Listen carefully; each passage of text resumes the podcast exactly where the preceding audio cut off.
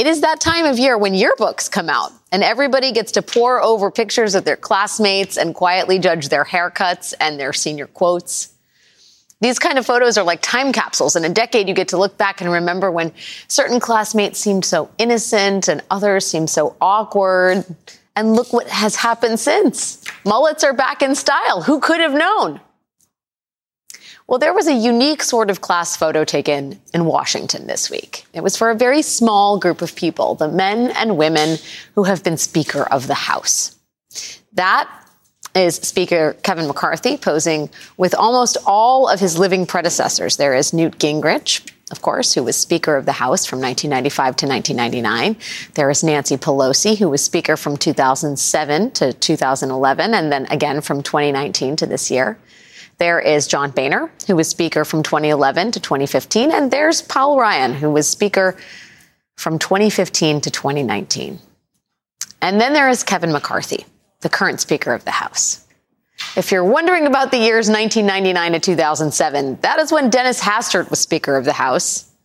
And Dennis Hastert is very much alive, but he stopped getting invited to these kinds of photo ops after he was convicted of being a serial child molester. So, yes, the other former speakers were all in town this week to attend the unveiling of Paul Ryan's official portrait. And just like a lot of other class photos, this one offers a lot of insight about the passage of time. In fact, it's sort of a visual roadmap of how Congress ended up in this current crisis.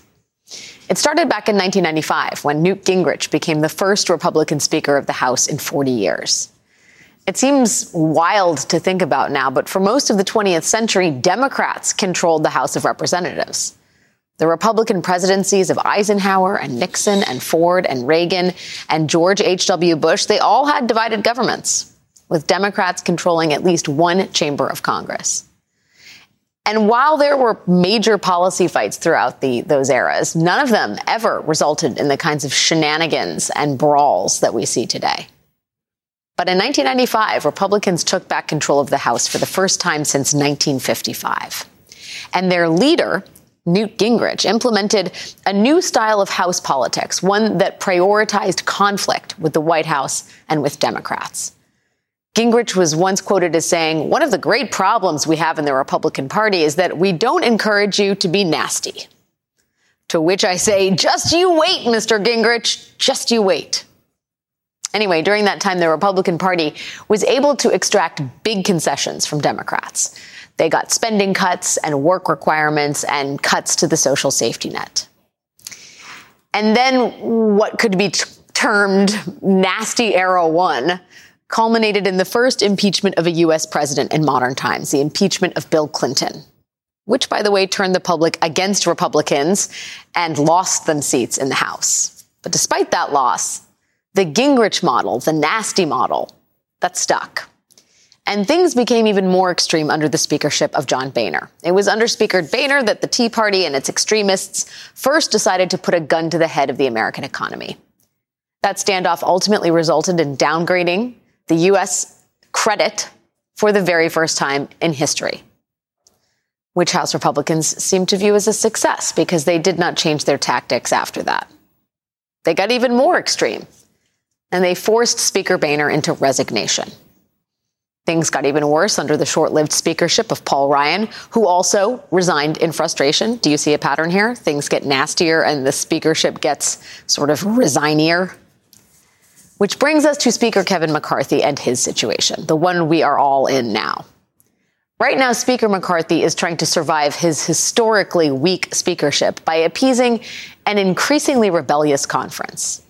And so he is holding the American economy hostage once again to try and extract concessions from another Democratic president. At the same time, his members are suggesting that no concession may ever be enough. After all, this is not Gingrich's nasty era one. This is McCarthy's nasty era two. For example, yesterday, the speaker casually suggested that Democratic Congressman Adam Schiff shouldn't be serving in the House anymore. It is hard to do that kind of thing casually, but somehow he did it. And within seconds, a right wing member of Congress had introduced a bill to expel Adam Schiff. Nasty era two Republicans are not casual about expelling Democrats. Again, another example. Congresswoman Marjorie Taylor Greene has spent this entire week, the whole week, introducing articles of impeachment against four different members of the Biden administration. She capped off her impeachment blitz today by bringing articles of impeachment against the president of the United States because she doesn't like the way Biden has handled the flow of migrants at the southern border.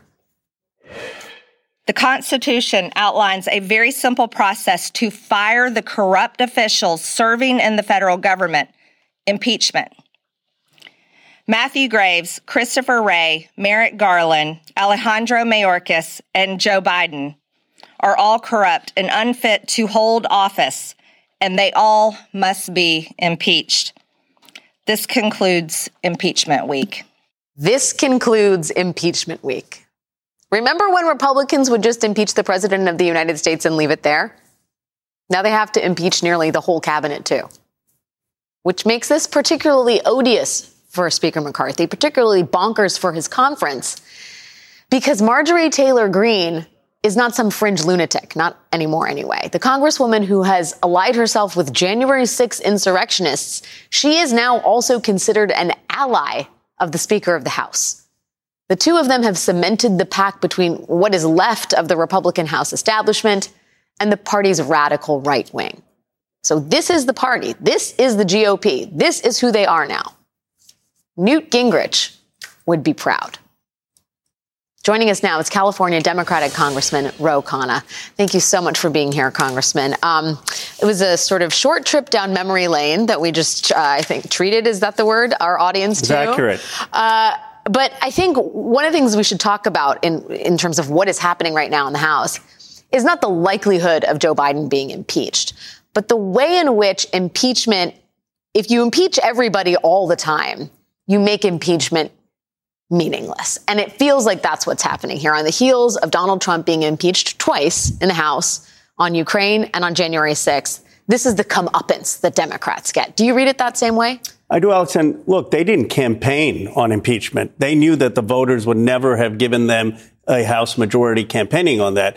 Uh, now they're doing that because of the extreme right wing. Mm-hmm. This is terrible politics for them. There is absolutely nothing to impeach President Biden on.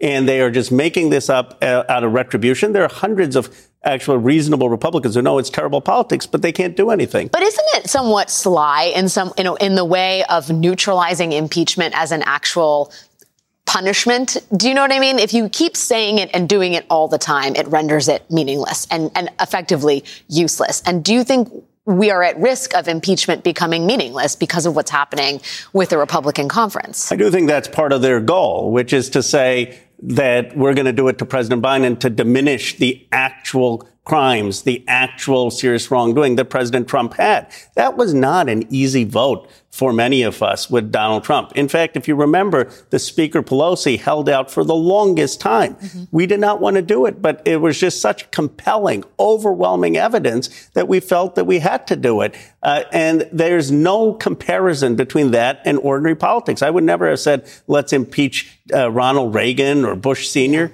I mean, this is, they're just trying to muddy the waters uh, to say everyone does it, does it. Uh, but people know the truth. They know that President Biden, whatever you think of his politics, is a decent human being who's dedicated his life to public service. I mean, to some degree, they telegraphed during the Trump impeachments that this would, would happen, right? They would always invoke the specter of potentially Hunter Biden and his laptop, but somehow it, the sentence always ended in, well, wait till you, wait till a Democrat's in office and we impeach him or her. So to some degree, we could see this coming. But I myself, and I wonder what you think of this, I am surprised at the eye for an eye strategy that they seem to be employing. Like, let's look at the example of George Santos. George Santos, 13 criminal charges against him. Members of his own New York delegation who are Republicans saying, you got to get this, out, this guy out of here.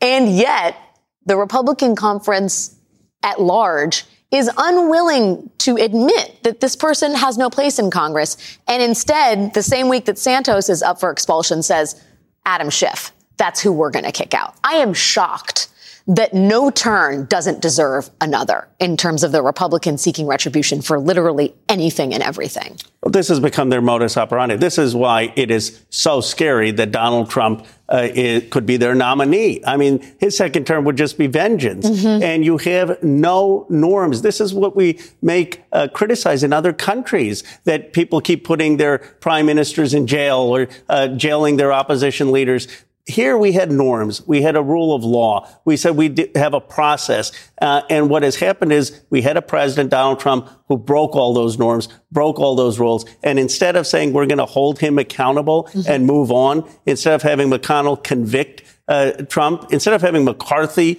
uh, stand up against him, McCarthy, these people thought Trump would just go away. I know. I, I used to hear that from them. They just thought, oh, he'd go away. They don't have to do anything. They didn't have the guts when he was at 30% in the polls to actually convict them. And so now he's come back and now they're beholden to him because McCarthy needed his intervention to get the votes. But what, I mean, I think what's surprising in the Santos example is it's not even about Trump. It's the vengeance and grievance that are central to the DNA of Trumpism that live long past whatever power Trump has, right? I mean, that is now central to Republican ideology. George Santos is not Donald Trump's ally.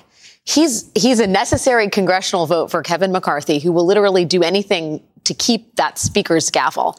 But he's also become a talisman for Republican grievance. They need to have another victim if George Santos is going to be taken out of Congress. I, I do have to ask because we're looking at the bonkers nature of the Republican conference how you're looking at these debt ceiling negotiations. Because I think a lot of people say this conference is so wacko and so uninterested in actual governance. Why should the president of the United States be bargaining with their uh, their representative Kevin McCarthy directly. Why should he make any concessions to people who do not have the interest of American voters at heart? Why doesn't he use the 14th Amendment? Why doesn't he use anything, something, but don't negotiate with the terrorists? Well, he should, but let me just explain. Wait, wait, wait. He should what? Use, use the, 14th, the 14th Amendment. Amendment. But let me explain why why in a very simple way. We should not be negotiating in this country about whether we pay our debts. America should pay our debts. This is not the Congress against the president. This is the Congress trying to overrule what past Congresses have already told the president to spend. And so he has every authority to say, Congress, you told me to spend this money. I'm not going to default on America's debts. We're a patriotic nation. It's patriotic to pay our bills, and I'm going to pay the bills. Let them sue. Let them sue and take it to the court. Last time they did these shenanigans, the stock, mar- stock market dropped 15 percent in 2011. And here's the thing. But they thought it was a hostage worth, worth taking. In the, in the eyes of Mitch McConnell, it was all worth it. But because you were so eloquent in your history, when President Clinton stood up to the Republicans, that was bad politics from them. When President Obama in 2013 called their bluff and stood up, that was bad politics from them. I think if President Biden says, I'm going to do the patriotic duty in America, we pay our debts, I'm going to pay them, challenge me in the courts. Uh, I don't think that they are going to win on that argument. Separately, we can discuss how to reduce our deficits. We have plans for that. Let's tax the wealthy and repeal the Trump tax cuts. Let's make sure we don't have a trillion dollar defense budget. Let's make sure that we have prescription drug negotiation. The deficits are Reagan, Bush, Trump that have created a lot of the deficits. I'm not saying we haven't done uh, some of it, but more of the deficit has been Republican uh, run. Um, I have to ask you, as we were talking about who is in Congress and who is not, Dianne Feinstein, senator from California. There is new reporting from the New York Times about the degree of illness she has suffered while she's been out with shingles. Um, the her the reporting is that she has been disoriented and really questionably serving in Congress for some time now. What needs to happen here? First, let me say I admire her career. I mean, she has had an extraordinary career, but it's sad for anyone to see, and it's sad for her own colleagues to see. I'm hopeful that people who are close to her can talk to her and just say, look, end uh, your service with dignity, step aside, uh, let the governor appoint someone it's painfully obvious to people. I went out and I said something that many people are, are thinking. Do you think that's going to happen? I hope so. I mean, I, I, I think for her own uh, dignity, for her own career, for her own legacy, it would be good. It would be good for California. It's sort of, we all have seen an athlete who plays one or two more seasons. Uh, that's what this started out at, but now it's just painful. It's painful to watch. And my hope is I know there are people who are close to her. Uh, I don't think it should be forceful. I think they should have a loving conversation about it being time. California Democratic Congressman Ro Khanna, thanks so much for joining me tonight. Nice Thank to see you. you in person. Thank you. We have a lot more tonight, including three self-described whistleblowers testified in today's weaponization of government hearing on anti-conservative bias within the FBI. Yes, you heard that correctly. Anti-conservative bias within the FBI. That is coming up. But first, Gun violence is the number one public health concern in America. Senator Raphael Warnock joins me live to talk about when and how all this killing ends. That's right after the break.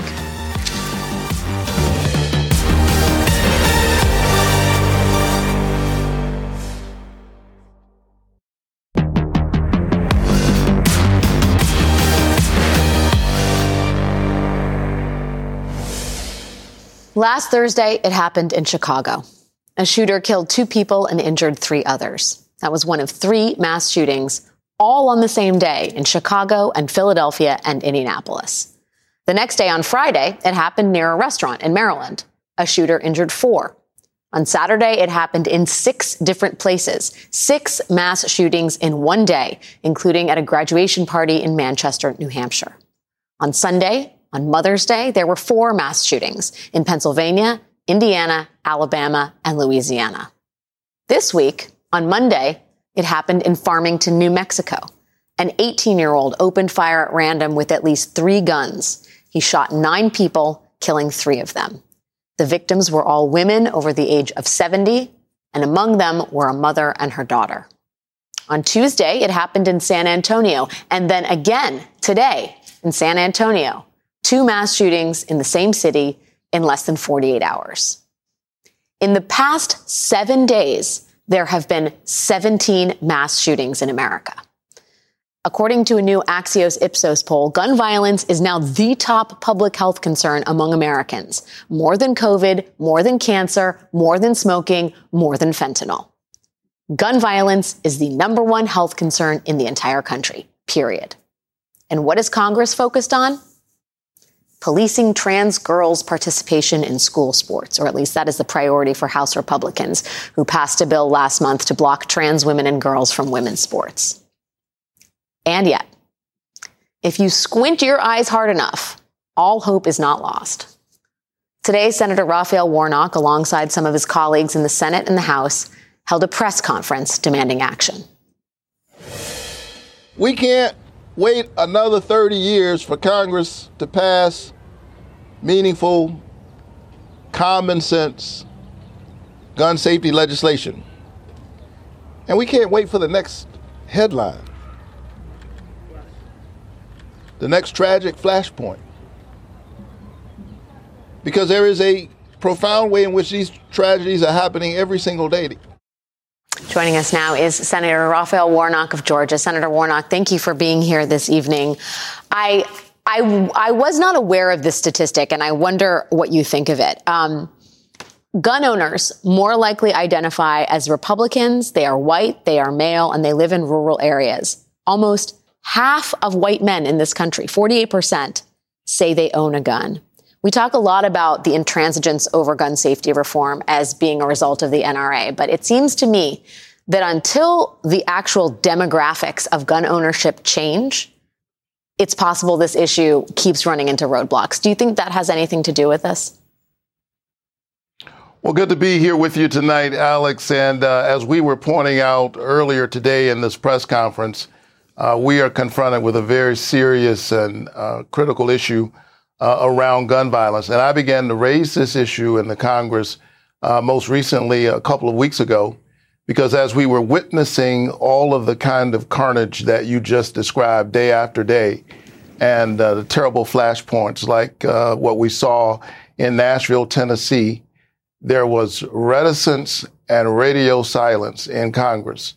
And I'm afraid that we have normalized this kind of carnage happening every single day in America, the good news is that most Americans, red, yellow, uh, uh, red, yellow, white, brown, and, and black, every, everybody on both sides of the aisle, nearly 90% of Americans feel that we need to pass universal background checks. There's a path to getting this done. Uh, we are just witnessing uh, a kind of impasse in Congress that I, quite frankly, doesn't reflect what's going on in the country. But do you think, I mean, the base of the Republican Party, is a lot of the reason nothing gets done in Congress is because this does not seem to be issue, an issue of utmost importance for Republicans. And when you look at who owns guns, it, it, it's white male Republicans in rural areas. That's a core part of the Republican base. Do you think that there's a connection between, between those two things? I think there is uh, a lot of uh, misinformation around this whole uh, issue around gun safety. The fact of the matter is, this year we have seen mass shootings in uh, 38 states uh, and the District of Columbia. So those are red states and blue states in rural communities, in urban centers. We've seen uh, mass shootings that create these kinds of flashpoints. Uh, but every single day in urban areas, black and brown communities uh, witness uh, a kind of carnage, which, if you cumulatively, it is a mass shooting every single day.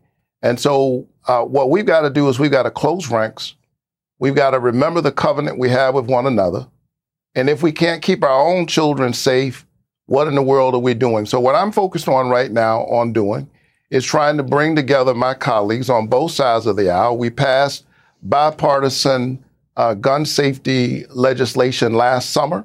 Uh, it was modest but meaningful. It emphasized uh, mental health care, uh, uh, expanding uh, or supporting background checks, but it's not nearly enough and what we've got to do is think about what is it that we can do uh, to build on that progress. We can't wait another single day. We certainly can't wait 30 years uh, to get some more legislation passed. Yeah, that uh, modest but meaningful uh, reform that you talk about came after the shooting in Uvalde, Texas, uh, where 19 students and two teachers were killed. It seems like the slaughter of children is often an inflection point for indignation and sometimes very occasionally actual legislation. But I mean, when you think about what's changed the most in and around these school shootings, it isn't that we've passed gun safety reform measures. It's that now all of our children have to do active shooter drills. I mean, I as a parent, and I know you're a parent too, we both have six year olds.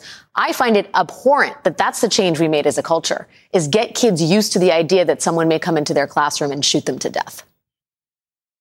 Well, absolutely. I'm, I'm the father of a six year old and a four year old. And ironically, uh, last week, as I was pushing my own colleagues to step up in this moment, to do more, I literally left uh, the majority leader's office, and an hour later, there was an active shooting shooting situation in Atlanta which left my own children uh, in a uh, lockdown. And folks are saying that this is about freedom. It's a strange freedom that leaves our children on any random day in a lockdown. Mass shootings every single day is not the cost of freedom, it's the cost of blind obstinance, it's the cost of, of demagoguery, it's the cost of greed. And we have to do better than this uh, Dr. King used to say, we start to die the day we become silent about the things that matter. And we are literally dying physically and spiritually uh, as we normalize this kind of carnage in everyday American life. Uh, and the fact that we can't get movement into Congress on something for which there's nearly 90% agreement among Americans means that we have a democracy problem. The voices of the people are being squeezed out of their democracy, which is why I ran in the first place and I'm doing the best I can on this and other issues to help the people to get their voices back. If we can do that, we can get reasonable, common sense gun laws passed. Um, I, I got to ask you, as a as someone who knows well the inside of a church um, uh, and has spent a lot of time there, longer than you have inside the halls of Congress, and I think you understand part of the the, the force that animates American life. And you talk, you use, use the word normalize a couple times in this interview, and I agree with you. I think the violence is being normalized in American culture. I I don't usually compare the United States to Serbia, but three weeks ago. There were mass shootings in Serbia, and three weeks ago, literally tens of thousands of people came out and protested and handed in 6,000 guns. People gave up their arms because they would not and could not abide the violence that was starting to blossom in their country. That is an unthinkable thing to happen in the United States of America. Why do we hold on to these guns knowing what they are doing to our children, to our society?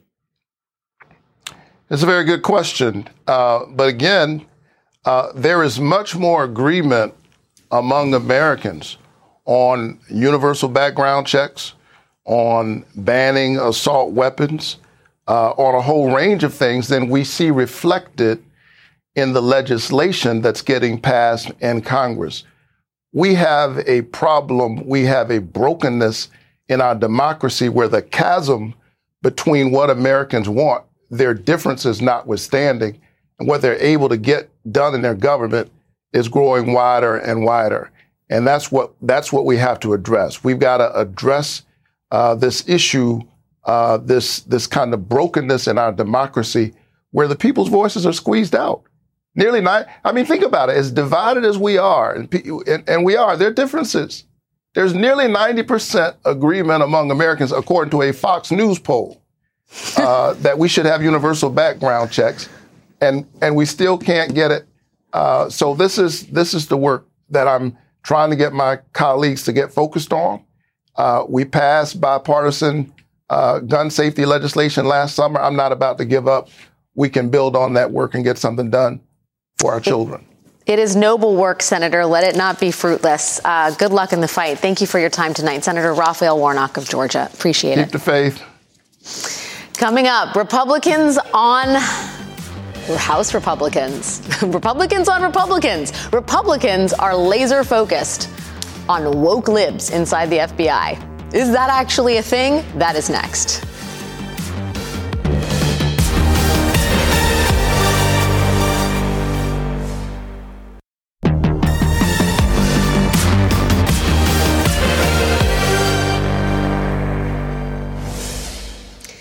Today, Republican Congressman Jim Jordan's so called Select Subcommittee on the Weaponization of the Federal Government.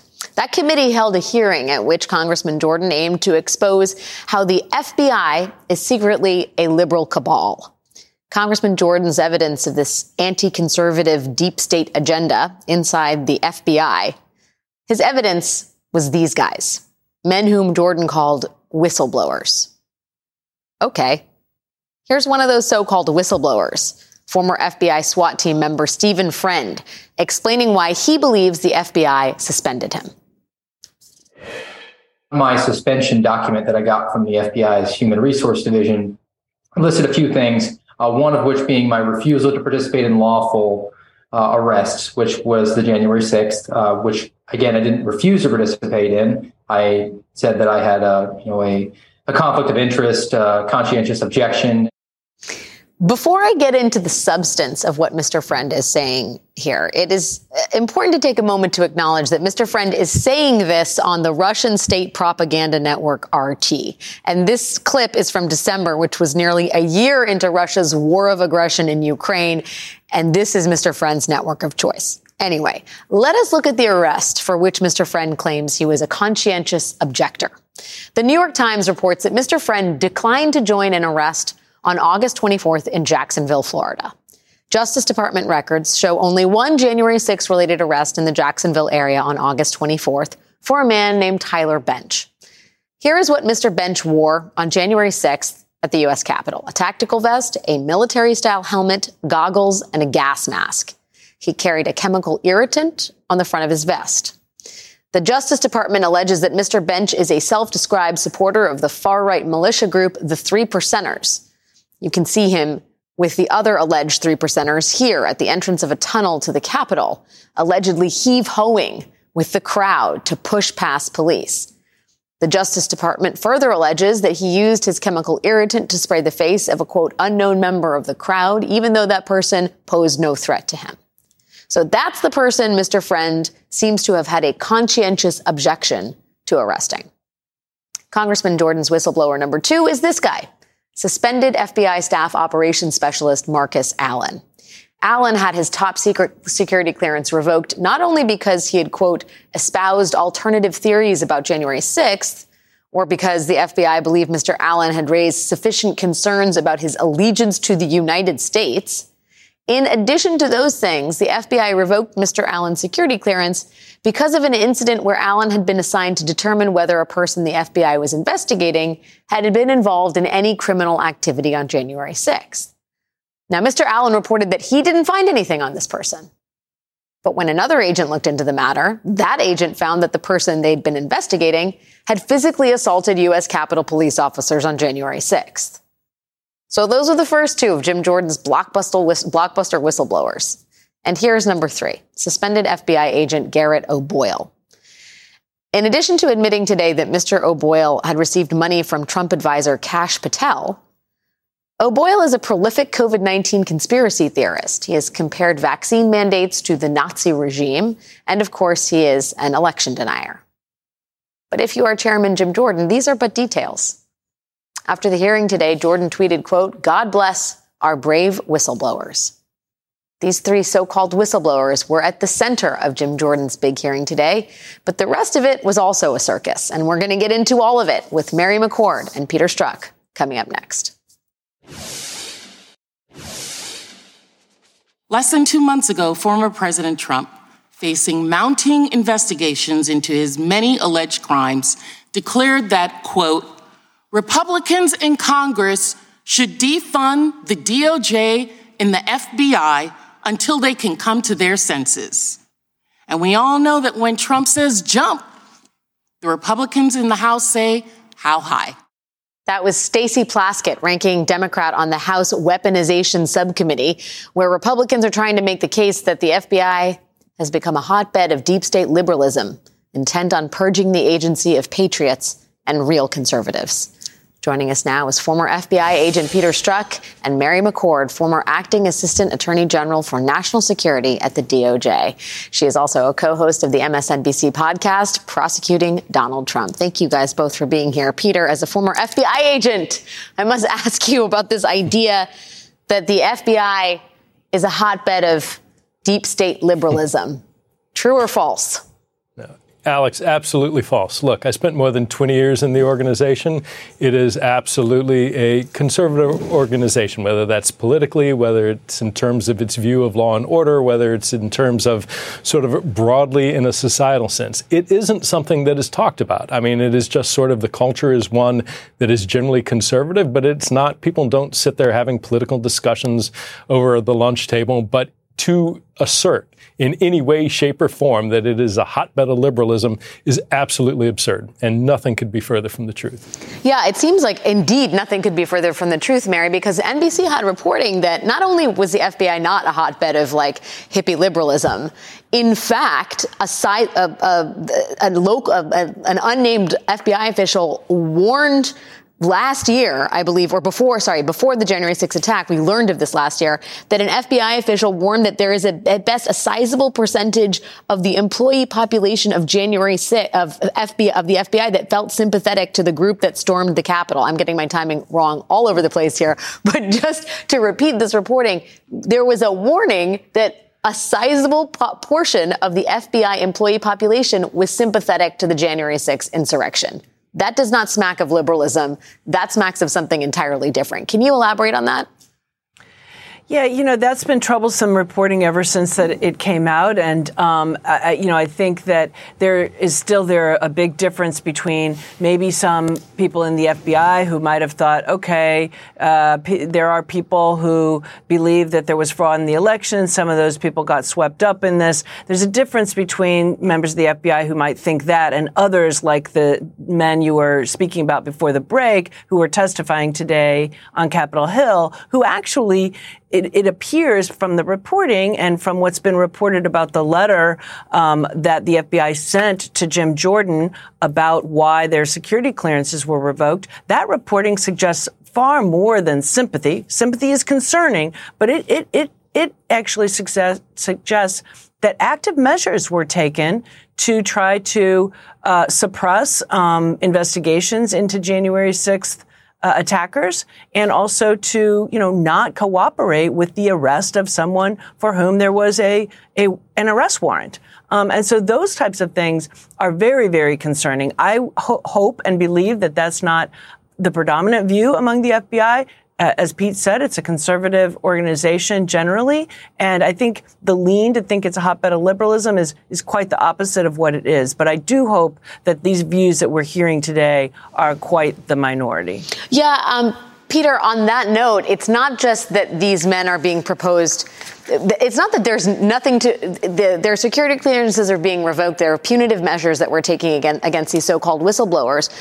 But in the same turn, Jim Jordan, who's the chair of the Oversight Committee, is lauding them as brave Americans and heroes. These are people who potentially did not investigate insurrectionists, who objected to their arrest, who who who hid investigative activity. I mean, that is deeply problematic for the FBI. What did you make of the way in which that those problematic behaviors were flipped on their head entirely by the chair of the Congressional Oversight Committee today? Yeah, well, it is concerning. Look, the last thing the FBI needs is some hyper-partisan congressman trying to take the FBI's action the FBI's employees and try and make it into a, you know, one side versus the other sort of organization. You know, look, in defense of the FBI, the fact of the matter is really complex investigations and prosecutions of the Oath Keepers, of the Proud Boys have taken place with FBI investigators working with DOJ and have been successfully prosecuted, involving investigation all across the United States. So by and large, the vast majority of the FBI is doing their job without fear or favor and just pursuing the facts wherever they lie. The problem is the FBI is a large organization, and with 35,000 people, you are going to find people on all, on both extremes. And so when you get people like Congressman Jordan who select these people who are on the far right with really outrageous behaviors that to lose your clearance, to have it revoked, not suspended, but revoked, gone forever, you have to really engage in some rather extraordinarily dangerous behavior. And for Jim Jordan to take those people, to take that behavior and somehow try and champion that as what is to be expected or should be expected is really sending the wrong message to the American people. And it's absolutely nothing I'm sure that the FBI wants to hear from him. Well, and Peter, the second part of that is he's using them as a cudgel against the FBI. I mean, and it appears to be working, at least if you listen to right wing media. Laura Ingraham yesterday said, I don't know anyone who trusts the FBI anymore. This is coming on the heels of the Durham report, which purportedly was an explosive, ex- an expose on how the investigators investigating shouldn't have been investigating. Uh, I, I mean, I just wonder what you think the end game is here, given that we're talking about the FBI and there's legitimately a phrase out there that people are repeating and it goes something like defund the FBI. What's the end game for Republicans? Well, the end game is to try and neuter any sort of possibility of investigations of Trump. There are multiple things going on right now, certainly through Special Counsel Jack Smith, but other things related to Trump, whether it is, you know, the things with the Special Counsel, and the Mar-a-Lago document uh, process, all the January 6 activity. The goal is to undermine support of the FBI so that they cannot effectively pursue any sort of an investigation of Donald Trump. It's not going to work. Now, the problem, of course, is these FBI agents, the ex-FBI agents that we've saw, have some of these extreme views, and the question is, where did they hear them? Well, the answer is, in many cases, they heard them from places like Fox News. So you get this sort of echo chamber where Fox and others are promulgating these crazy theories agents and others are listening to them and believing them and then are turning up on these same shows to further you know amplify and bounce right back into that ecosystem. So it's a dangerous cycle but at the end of the day the goal is to make it harder for the FBI to pursue any v- investigations or violations of the law surrounding Donald Trump. Yeah, Mary, I wonder what you think about that because we know from some reporting in the Washington Post that there was a disagreement between FBI field agents and DOJ prosecutors over the search of Donald Trump's property down at Mar-a-Lago. Do you think this new narrative that's emerging about the FBI being somehow anti-conservative will affect its ability or its desire to investigate all corners of Trump's potential criminal wrongdoings? I really don't because I, I, you know, I agree with Pete here. I mean, it's a huge organization. I think most of the agents, I, I, worked with FBI for more than 20 years in my career at the Department of Justice. And, and I can say, you know, we didn't have political uh, conversations. I never felt like anyone was making any decision. Now, granted, I wasn't investigating the former president of the United States, but I was involved in some pretty sensitive investigations. Um, and I guess I shouldn't say I wasn't in, uh, investigating the former president of the United States because Pete and I both were involved in the Russia investigation while we were still in, in, in government. But my point is, I never saw anything that suggested to me that politics was infecting their work. And I think that to the extent that there are disagreements, and sometimes there are, often there are, within the FBI, within the Department of Justice, and between the Department Department of Justice and the FBI about tactics and strategies with respect to investigative uh, measures that will be taken in a case. Those things happen, um, and they happen even in uncontroversial cases. And so, but ultimately,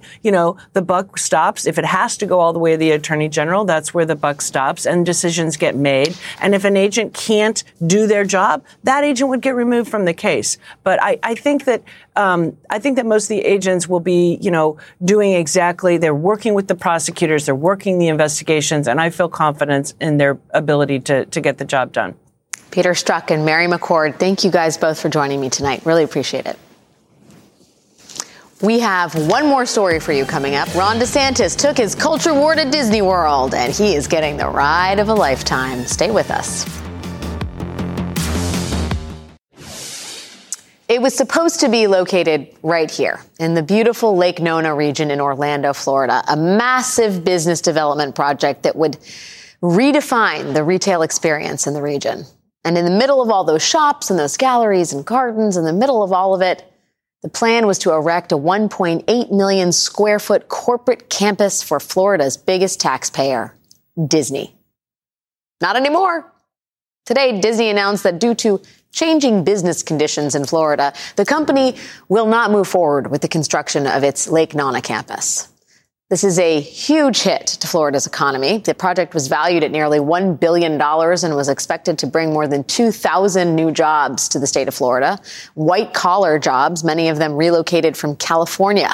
California, with its average yearly salaries of $120,000. Now, while Disney didn't name Governor Ron DeSantis as the reason it decided to pull the plug, the announcement does come amid an escalating feud between the Florida governor and Disney over the company's opposition to the state's education law known as Don't Say Gay, which restricts in-class discussion of gender and sexual orientation in Florida public schools. Despite DeSantis promoting and pushing for and signing that law, today he blamed all of the things except himself. Given Disney's financial straits, he said, falling market cap and declining stock price, it is unsurprising that Disney would restructure their business operations and cancel unsuccessful ventures. The reality here is that DeSantis has likely cost his own state more than 2,000 high paying jobs, jobs that would be appreciated elsewhere, like, say, California. Governor Gavin Newsom today said, turns out bigoted policies have consequences. That's 2,000 plus jobs that will be welcomed back with open arms to the Golden State. A DeSantis presidential announcement is expected next week. That is our show for tonight. I'll see you again tomorrow.